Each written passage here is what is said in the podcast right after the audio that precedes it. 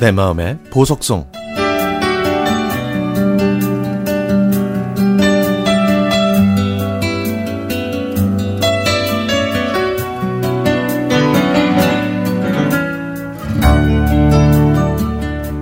지방에서 대학을 다닌 저는 운 좋게 4학년 2학기 때 서울에 있는 회사에 취업하게 됐습니다.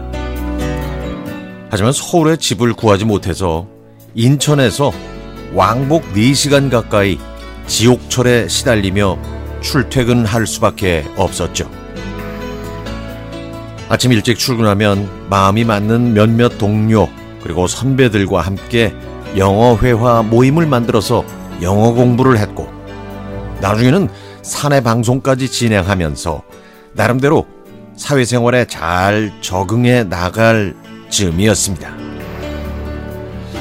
회사에서 오락부장으로 유명한 한 동료가 대학교 다닐 때 같은 동아리에 있었던 여사친의 직장 동료들과 7대7 단체 미팅을 주선했던 거죠.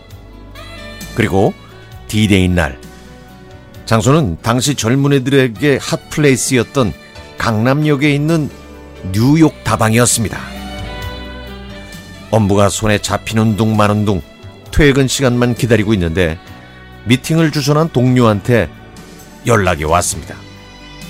자기는 급한 회의가 있어서 조금 늦으니까 제가 먼저 나가서 양해를 구하고 장소를 옮긴 다음에 연락을 달라고 하더라고요.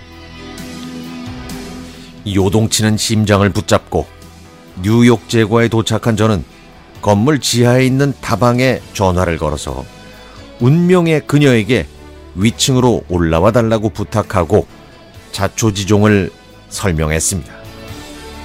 그녀는 다방에서 기다리고 있던 칠공주를 인솔해서 근처의 레스토랑으로 장소를 옮겼습니다. 드디어 20대 젊은 남녀 13명이 어렵게 어렵게 한 자리에 모이게 된 거죠. 아, 근데 왜 13명이냐고요? 이 남자 한 명이 사정이 있어서 못 나오는 바람에 결국 여자 한 명이 파트너 없이 덩그러니 남게 된 겁니다. 바로 운명의 주선자, 그녀였습니다. 그렇게 짧은 만남이 끝나고 다음 날, 저는 동료한테 어제 그 단체 미팅을 주선했던 그 여성을 한번 만나고 싶으니까 다리 좀 놔달라고 그 다음엔 제가 다 알아서 할 테니까 좀 다리 좀 놔달라고 자신있게 얘기했죠. 그런데요, 그런데 제 말이 끝나기가 무섭게 그 친구는 알쏭달쏭한 애매모호한 웃음을 지으면서 말했습니다.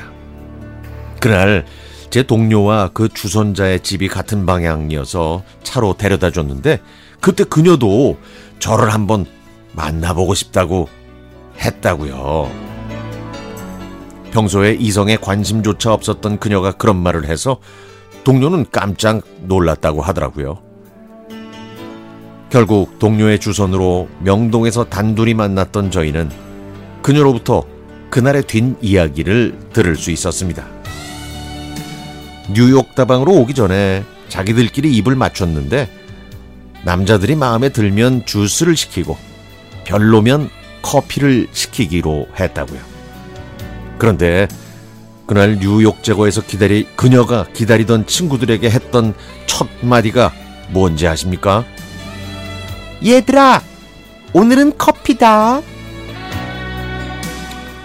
그랬던 그녀가 몇 시간 지나서 마음이 바뀌었고 명동 명동 한복판에서 그 커피 중에 한 명을 만나고 있는 겁니다. 그 뒤로 어떻게 됐냐고요? 그녀와 천생연분 평생 신혼의 표어 아래 세 자녀의 부모로 28년째 잘 살고 있습니다.